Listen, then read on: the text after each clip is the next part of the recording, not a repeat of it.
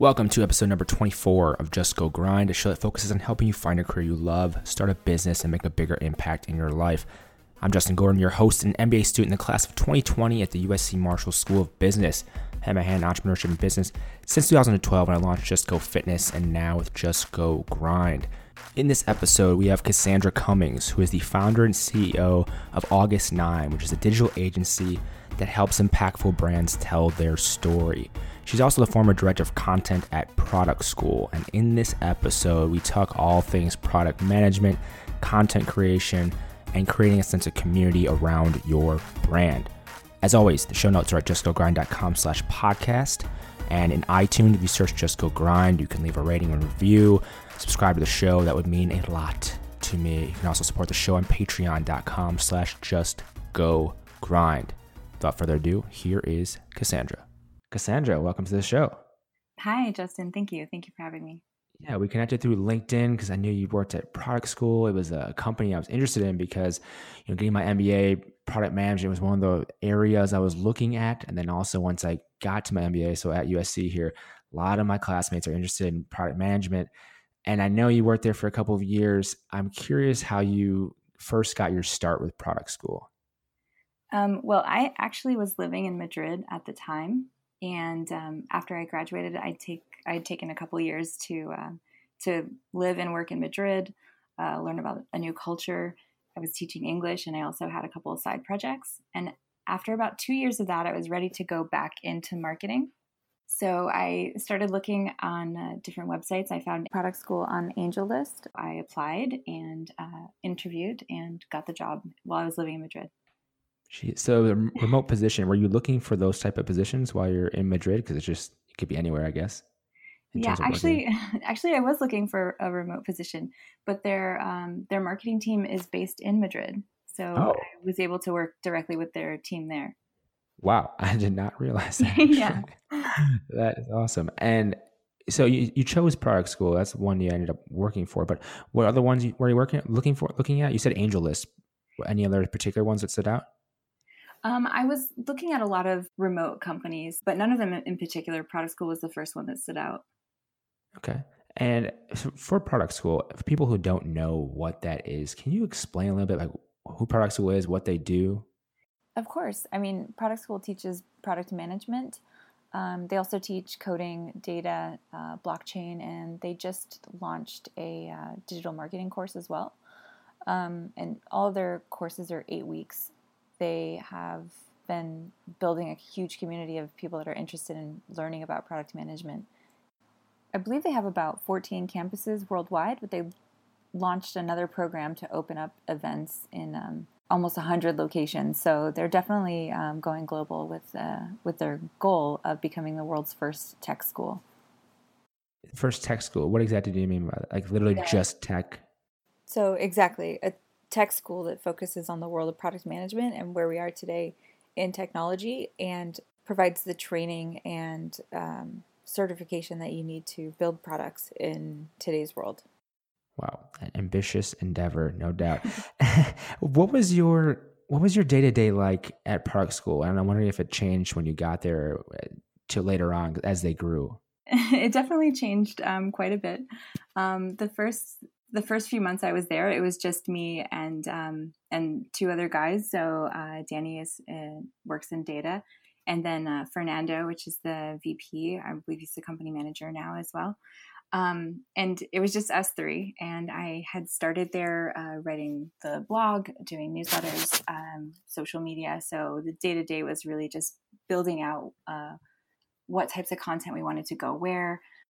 Our main focus on a day-to-day was uh, developing the strategy, uh, reviewing sequences, A B testing newsletters and headlines and subjects, um, getting feedback from our users or people in the community.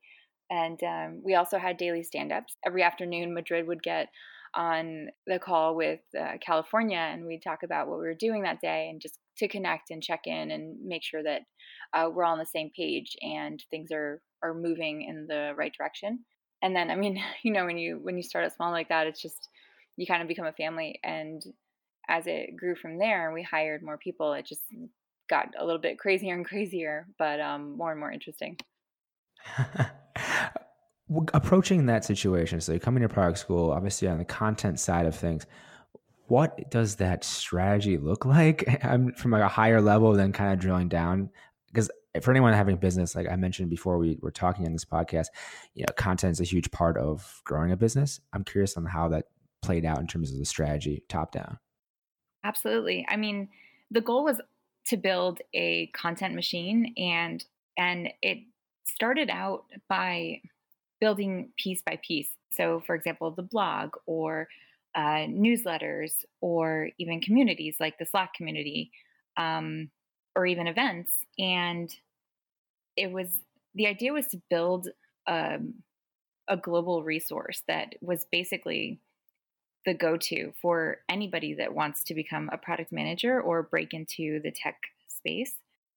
So with that goal in mind, our main focus became hosting these events, um, whether they were online or offline.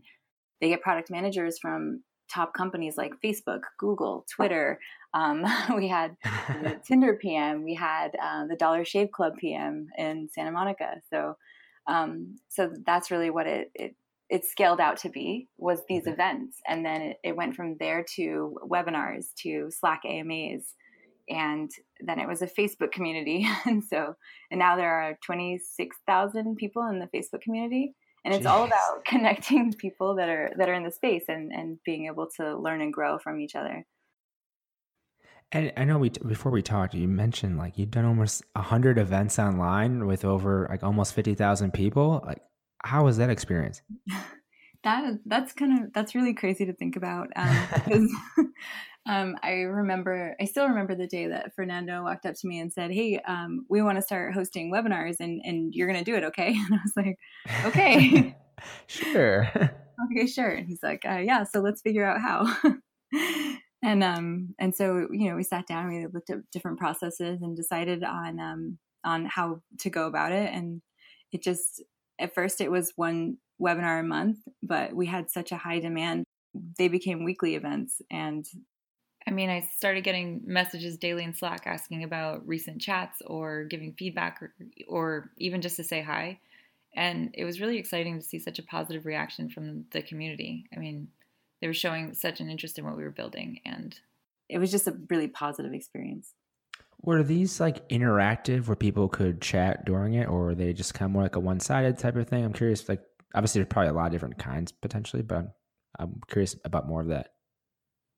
Yeah, sure. So um, during the Slack A M A, it was a live chat session inside um, an A M A channel in our Slack community. And then our product manager would be in there uh, selecting questions, and then I would be in there moderating too. Those are pretty intense sessions, but they were a lot of fun. And then for the webinars, our product manager would come in and do a presentation for about fifteen to twenty minutes. And then following the presentation, we would take questions. Okay. And what types of things I mean, were covered, especially in like the the presentation specifically, the different topics, just depending on like company specific, or was like, you know, one aspect of product management? What were those typically about? It really varied across the board with like tons and tons of topics in product management and tech, um, mm-hmm. from how to work with your team of engineers, or how to launch mobile apps, what A I means to product managers, um, or even what it's like to P M at a startup versus a large corporation. We would also have uh, the occasional A M A session where somebody comes in from Twitter, and, and you know, the community just gets a chance to fire off any question they, they possibly have about what it's like to work there, or or their career path. So a lot of it was focused on that, like where did they get started and how it, it led them to where they are today. Do you happen to remember, I know, you know, you've probably done tons of these, obviously, like, you know, almost a hundred of these events online. I'm curious if you one, if you remember any particular questions that come up over and over again, or, you know, concerns people have repeatedly. Do you remember any of those? Absolutely. I mean, we definitely saw quite a few of similar types of questions um, from the more technical, like how do you prioritize features, or um, what tools do you use on a daily basis? What types of skills does it take to be successful in the role, um, even about the hiring process. And um, the one that we saw the most often was, how do you get started? And do you remember the responses? slash, slash, if someone does want to get started, where what should they do? I, I, I imagine you have some insights into that. Mostly what I've learned from these events and and even from Carlos, um, Product School's C E O, um, what he tells everybody is um, to build something. So if you want to become a product manager, do it. Um, create a podcast or launch a web app. So um, that gives you a chance to to apply everything you would need to become a product manager. Right. So basically, like, put yourself into that position, and that will help you like actually get into a role or like get more used to, like, be as a product manager, you are basically a C E O of a product, right? So I imagine right. just yeah, doing your own product to start with would basically give you that experience you would need to then like transition into that type of role. Exactly. Exactly. Because sometimes it's difficult to get the experience that you need. Right. So it's one of those things, it sounds like even just on the side from whatever your day job is, as you're trying to transition into it, um, would be enough? Or like, how are you seeing people typically a- apply that? Are there more common routes than others, I guess I'm, cur- I'm curious about? Um, the most common one that I've seen are those that build um, a blog. Okay. And, um, and put that together, or a community, whether it's like a a tech community that are focused on one specific thing, whether it's A I or um, or cryptocurrency now, which is another um, huge topic. Mm-hmm. So um, just building something around there that you have to apply those um, traits and. Right, then you can definitely display that to other companies so they know that you you have you have a very strong interest in this because you've actually done something relevant. Exactly. To the actual industry. Yeah, it makes makes complete sense. Um, yeah, exactly. I'm curious, like, if there's any particular ways that people go wrong in trying to approach either, you know, becoming a product manager or, um, I guess, yeah, becoming a product manager. Are there are there certain like pitfalls people have when they're trying to do this that just you, you notice over time? That's actually a really great question. I mean, as far as stumbling blocks, there are a few. Um, There are a few main ones that I've noticed and uh, talked about quite a bit as well. Um, one of them I would say is trying to do too much. So instead of focusing on multiple things and getting overwhelmed, um, focus on that one thing and get really good at that one thing, um, and then go from there. Uh, another thing would be not realizing the power of networking. It's really such a useful tool in business in general. But when you apply it to product management, it really helps you get out there and develop that mindset. Get yourself really like in the zone and surround yourself with people that are on the same path as you or um, that you can learn from. The last one um, would actually be thinking that the learning stops once you get a job. I mean, being a product manager, being, I mean, anybody in tech these days is basically being a lifelong learner. And everything is always evolving and changing. So the most important thing is to get out there, go to the events, um, find that mentor, read that book. So, you know, take in every bit of information and piece of knowledge that you can and be willing to know that like you're going to be constantly learning. Right. Obviously, Product School is a great resource, and they have they have events, they have website, different resources. Was there any other any other resources you think you'd suggest, or you know, even resources within Product School that you suggest for people when they're trying to either learn more about product management or also like connect, as you mentioned, and network? Were there any resources in particular you'd also recommend? Sure, absolutely. I mean, Product School does have a ton of great resources, but there are tons and tons out there as well. Um, we do always recommend uh, Dan Olson's book, The Product Playbook. That's a really a must-read. Um, Hooked, How to Build Habit-Forming Products by Nir Eyal is another really good one. Um, the Product Management H Q has a really great blog. And as far as um, articles go as well, um, Product Manager Insider is a publication on Medium, and they have they get a ton of articles written by product managers or U X designers, Um, just various people in the space. Um, and that's also a really great read. Nice. And by the way, the, all those show notes, everybody, are going to be at justgogrind.com slash podcast. Every, every episode has show notes, and we will include those there as well. Um, so in terms of, obviously we said uh, different resources, I want to dig a little bit more into the networking side of things. Any other, I don't know, like particular events or how sh- people should approach this? Because I know just from talking to different M B A like students and different classmates of mine, um, that's always a part of getting a job or whatever that everyone's kind of a little bit like doesn't want to do. I'm curious any other insights you have on the the networking side of things, maybe product manager specific, or just anything you've you've picked up or learned in the last couple of years. Yeah, absolutely. I mean, I definitely think that when it comes to networking, there are a few things to keep in mind and that have really helped me out a lot. Um, look for people that motivate you and are where you want to be and learn from them. I mean, what helped me out, and this is coming from an introvert, um, was practicing some storytelling. So get really comfortable with your elevator pitch, um, and also having a goal in mind. So whether you're seeking out a course or a mentor, um, and just knowing what you can offer as well. So if you're great at writing, you can contribute to their blog, or if you're awesome at talking to people, then see if you can help with getting user feedback. Um, and then making sure you go with a great attitude, uh, ready to talk to people, because ultimately that's what they'll remember. And even if you're not ready to, or you don't have time to go to these events, there's tons of online communities that you can join uh, just to get started.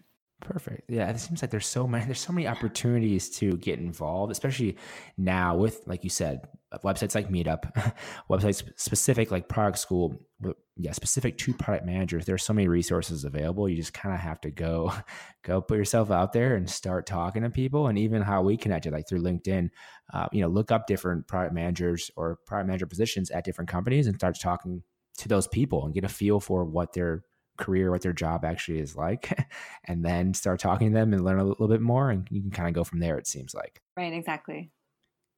And so you were heavy on the product, the uh, content side of Product School. Where did you always have that content interest? I'm just curious of your actual career path. Like, how did you get involved in like content creation, content strategy? Um, a lot of that started with one of my first roles at N B C Promotions, um, and there, there I was working with T V and radio stations um, to support national partnership promotions between video game clients and um, and partners like Chiquita Bananas or Foot Locker, so like retail clients or C P G, uh, consumer packaged goods, um, and so I I started gaining some interest there, and then okay. just along the way I. I had the opportunities to work in like many different levels of content, whether it was an event or it was something online, social media, um, or an article. Um, I really liked the idea of having a community or people that, that are interested in what you're doing and, and um, will follow that. And you have, you have the opportunity to build something that's um, valuable to some, to other people. So yeah. that's where, that's wondering... where a lot of my interests fell into place. That's where it fell into place. And how did you grow slash learn more? Was it just on the job, kind of like having to figure things out? Or how did you learn more about that side of things? I think one of the things that have helped me out a lot is just not being afraid to say yes to try on a new project. Like whether it's Fernando coming to me and saying, hey, we're going to start webinars, let's figure it out. or um, I was working for this art company, um, Splash, and they asked me, one of the first days I saw their show, and they said, what do you think it needs? And I said, an introduction. And they said, okay, well, get on stage and uh, introduce the show. Wow. And that was, was like downtown Disney, a thousand kids. Um, Hold on. You hit the, we can't just slide by that. Okay. Tell me more about that. What happened with that? yeah. I am. Um, so Splash Animals, um, they're a live art performance. So they actually do speed painting on five and a half foot canvases. It's really cool. And we were at downtown Disney, and there were like over a thousand people there just watching in Anaheim. And um, they brought me in to help with the merchandise and basically be like a promoter there and to help manage the show, stage production and everything. And um, and the owner asked me, she said, how do you like the show? How do you like everything? And I was like, it's great. I, you know, it's it's a lot of fun. And she said, what do you what do you think it needs? And when I told her that it needed an intro, she said, okay, great. Here's the mic. That wow that is how did you I mean how did you even manage that intro then? You're just like, okay, well, I know the show, I'm how, what did you do? That was interesting. It was my it was it was my second day with them. Second day yeah, you're kind of blowing my mind right now. That is yeah. It's a, it's a lot of pressure to throw no, you in literally right? no she she went on stage with me actually though. She was really friendly and, and nice. It was just fun. She she was it was a lighthearted push of like, go do it. But yeah, so so I, I couldn't have done it without her. It definitely was deer in headlights like right. But you managed, you got through, and you're still standing. Yeah, it was good. It was a good experience. Yeah, it forced you outside your comfort zone, it sounds like. Exactly. And I, I think that's what's really important when you're trying to figure out your career path or where, where you fit, where you where you want to be. And it's not being afraid to stretch past like what you're used to doing, what you already know. Um, even if it's a little bit, if it's baby steps, whatever you're slightly comfortable with, if, if you don't feel a little bit uncomfortable, you're not growing. You're Completely just... agree. How do you think someone does that? Like, I'm, I'm stepping outside our comfort zone. It's just a matter of like saying yes to opportunities, or what do you what do you think? I definitely don't think that it's just saying yes to every opportunity, but I would say that it's following your instincts, following what motivates you as a person. And even if it's a little bit scary, but it's something that you feel excited about, but a little bit nervous, go for those things.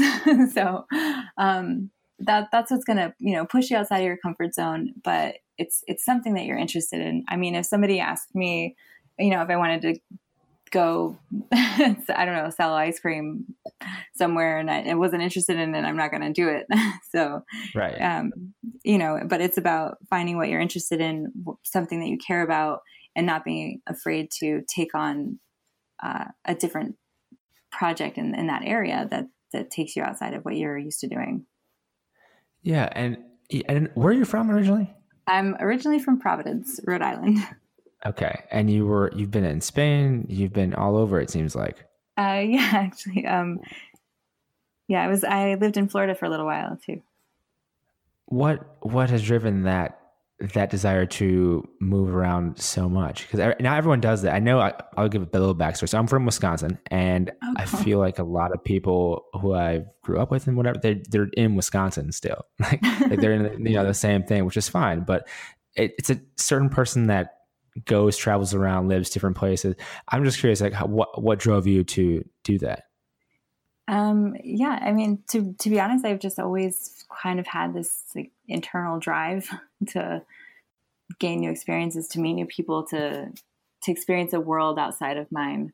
And, um, and I think it's, it's, it's easy to be comfortable where you are, and that's fine. Um, it just, it's just not something that ever worked for me. And I, I mean, I believe when my mom asked me what I wanted to, to be when I grew up, when I was seven, I told her I wanted to travel and see the world. Really? That, so, that young of an age? Yeah. So you, you always knew, basically. Like that's, that's what was going to happen. And, you know, for someone, I know I've, I've talked to um, Christina Calabrese, another person on this podcast, and she has worked all over the world essentially, and, you know, find different opportunities. When you were inter- international, where else were you looking? Were there any other particular sites or anything for finding work, you know, international or, you know, just around the world? Um, yeah, sure. No, that's, I mean, that's a really good question. And, and nowadays there are so many websites like, um, Remotely and AngelList and, um, I mean, even LinkedIn Jobs now, like that make it really easy to look for jobs internationally. But okay. I think, um, I think one thing that really helps too is, um, is looking at the local, um, the local platforms. So what websites locals are using, like what people are doing there. And also when you are at a place, like for example, in Madrid, it's easier to to network and, and find something. But even before you get there, um, I can't remember the website, to be honest, when I was looking for the internship in uh, China. Okay. But um, it was one that I it just, yeah, I, I can send it to you after. Um, that was, oh, that was five years ago. But it was looking, looking for something that focused on the local, um, the local businesses. So you were, lo- you were looking for internship in China though?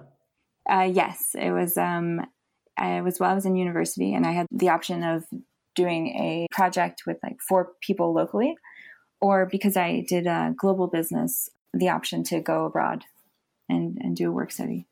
So how was that five months in China? That's a whole nother world. That was, in, it was, it was amazing and scary. And what, what part of China was that in? Uh, I was living in Beijing. And you said scary. How so?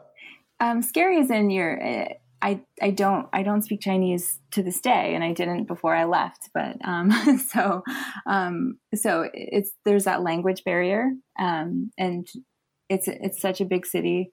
So, um, I'm, I mean, even though I've traveled a lot, I'm still a small town girl. So there's still that like um, feeling of going to this, this completely new place, and you don't know, you, you don't know a lot of people there and everything. So it's just like definitely outside of my comfort zone. It, it was, but, um, but yeah, so it was, it was a really amazing experience. And, and the company there had six hundred people, in all of them were Chinese except for me and uh, two guys from France that were the product, oh, wow. um, the, yeah, the product managers there. What exactly did you do there? What exactly was the, the project? Um, I worked with their, uh, their communications and P R team. So I wrote press releases. Um, they were, they were going to be featured or showcasing in uh, Cartes Paris at the time. And so my main goal was to get all of the content prepared for that event. So okay. They had brochures, they had videos that they had to edit. Um, it was like writing a script for the C E O to do a video and um, things like that. Okay, nice. Yeah, with all your experience in in content, I know I asked like with Product School what your role was, you know, on their content side of things, but I'm just curious from like starting from absolute scratch. Let's say someone is starting a business or, and they need a content strategy. What is your approach from zero to, you know, having a system in place? That's a good question.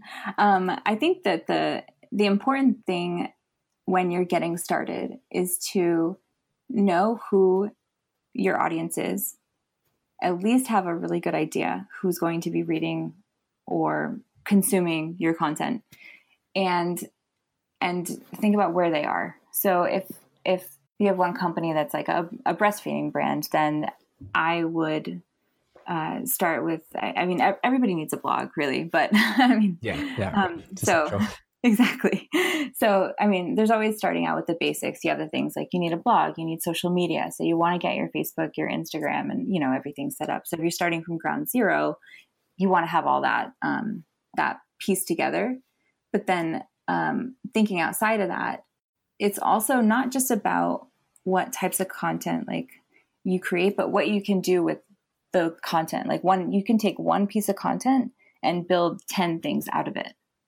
And that's whether it's an infographic, whether it's a video, whether it's a a little multi-image slideshow on Instagram. I mean, there are a lot of different ways that you can reach out to your uh, audience. And I think the biggest thing to think about in terms of content is putting yourself in your in your consumer's shoes, which is similar to what you hear about product management. I think content directors, content managers, they are pretty much managing a product, which is content. Right. So it's thinking about your user, your end user. What would they want to hear? What would they want to listen to? And and not just throwing together something that and that's that's very generic, but but really thinking about what's going to be valuable to them.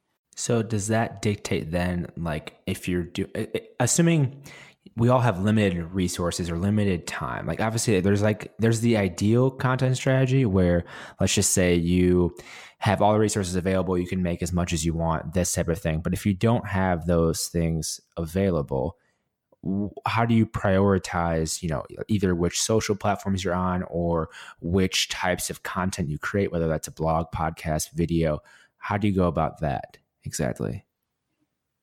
Uh, yeah, no, that's a good question. I think that you would prioritize the type of content that can stretch further. So if you have a blog, longer articles always work better in terms of S E O and in terms of um, just value. Um, so you're going to get more out of that. And if you took a long article, a thousand word article, fifteen hundred word article, ten things that you need to do now to become a product manager, for example, since we were talking about product school, go back to that. Yep. Um, you can take that out and spin off multiple pieces of content without killing an entire day. Right. You know what I mean? So yeah, so, repurposing that. Exactly. So if you're, if you're repurposing something, um, that you already have, it, it takes less time versus trying to build everything for each type of content. If you want to like start a podcast, that obviously takes a lot more time, production, scheduling, than if you took a, a blog piece and, um, you know, and, and went through it, broke it down, put it in a video, put it in an infographic, uh, republish it on different platforms. Uh, so I think that that's, that's where my main focus would be, is which content, which piece of content can we spin, can we repurpose without um, spending as much time on it, because our time is limited when right. it is. No, that, make, that makes sense. I've always, personally, I always wonder about that, because a limited amount of time, especially being in business school, um, even with this podcast, uh, you know, it only launched in June, and there's not that much time I have currently to, to promote it and sp- spend time on that. So you do what you can, but I like, I like the idea of that. I'll have some more ideas, I think, from, from what you said already. um, you know, with, with that, obviously there's so much on the content side. Just drilling down a little bit more, if you have a lot of experience in video as well, I'm curious on what like a video project would would entail exactly from beginning to end, because that's, a, that's another one that has a few more components than necessarily just you writing a blog post, and you, you do have experience in that. So I'm curious on what your thoughts are from of that as well. Right. Um, yeah. So I um, I worked in that for a, a little over a year, and. And I would say in general, and from, from start to finish, you're always going to need to have an idea of the, the time, like how, how long you want the video to be, where it's going to go, and what the, the purpose of the video is. And then once you have that defined, then you can go through, storyboard your video, and basically um, outline what each scene, kind of like a play by play of what's going to be in there. Mm-hmm. And then um, what, what information you want to include, and then just pull the pieces together, whether it's, it's audio. If you needed to, for example, I had to do like a how-to video. And so I needed to um, record myself doing different things online, and then just knowing how I wanted them to piece together in a way that flows easily, so that um, people can follow it and duplicate what you're, what you're doing. If it's like a how-to, um, yeah, it's all about determining the goal, the length of time that you're going to have, and then going from there. Yeah. And I've noticed that, especially even with like Facebook favoring video so much and people loving video, do you, have you noticed a trend in terms of the type of content, like video versus audio versus like blog posts or pictures on social, and what kind of resonates with people? Or does it kind of depend? Um, I would say it depends a little bit, but um, the, the highest trend right now is live. Every, everything's live. Hmm. It's live. So live video is everything. Yeah. Or yeah. So I mean... Um, even like live sales now are becoming popular. So people are online doing basically like their own Q V C on their Facebook page. Yeah. I could see that working well. Yeah. So, and then, you know, when something's live, it kind of gives people that idea of like, oh, I have to be there now, even though theoretically, and you know, we know the face, the Facebook live videos stay online for longer. There. Exactly. Right. But when it's live and you, and you hear that, you hear that, you think like, all right, you have to be there. Like if you have a question or you want to participate, um, you know, you can engage your audience that way too, and, and take questions and, and, um, you know, get them more engaged and interactive with what you're doing. And so I think that's ultimately what makes it spread more, is that people are like liking, they're sharing, they're commenting, and so it just builds that momentum while you're live, and then after people might come back and look at it later, but like it's while you're live that gets get, gets all the people in. Yeah, I've definitely noticed noticed that and noticed that the different platforms, different social media platforms are also promoting promoting that, sharing that, like, oh, your friend is live. They're really trying to make it known that this live video thing is is going to be bigger, and if they're trying very hard, and then you see the brands doing it, it's like, okay, well, that's another thing to do. It's another possible addition, depending on your audience, you know, how they would respond to that. But it's one of those things where it seems like you just have to pay attention to what's going on in terms of content and kind of do the best thing for you, depending on what your business is. Right, right. Exactly. It's definitely like that. Plus, I mean, Facebook is always changing their algorithms or their... their settings. Yes, so yes. You never know what's going to happen. I ran ads on Facebook for like two years for a, a company. And um, yeah, the changes are always fun to keep up with, to see what they're doing, you know? Yeah. Yeah, exactly. And then when you have a client or somebody you're working with, you have to explain the change to them, and then yeah, don't freak out. We can manage this. Don't worry. We're in it together. It's normal. Exactly. That's calming them down. That's exactly right. And to that point, um, You, I know you have, by the time this episode actually goes live, your, your your business, your website, everything will be up. It's called August ninth. Can you tell us more about it? Um, yeah, sure. So um, August ninth is a uh, content marketing agency, um, I would say digital marketing. And um, and the reason behind August ninth is um, because one of my one of my first clients came to me and she said, I, I have this um, boutique. I'm pretty popular locally, um, but I want to launch on Facebook. I want to launch live. And so I, you know, we, we had like a session where I, a consulting session. And then um, I came back the next day and I said, okay, um, we're going to launch on August ninth. And um, she just kind of looked at me like panicked. I saw like the, the fear of, we're actually, okay, there's a date. This is going to happen. And, um, and I had, I had told her that I had this podcast interview with you. And I said, I'm, you know, I'm trying to get everything, all the information together for my company. And, and, um, I'm, you know, really excited about it, but I've been working with my clients more than working on my own company. and, um, and so she, she would looked at me and she said, that's, that's your August ninth.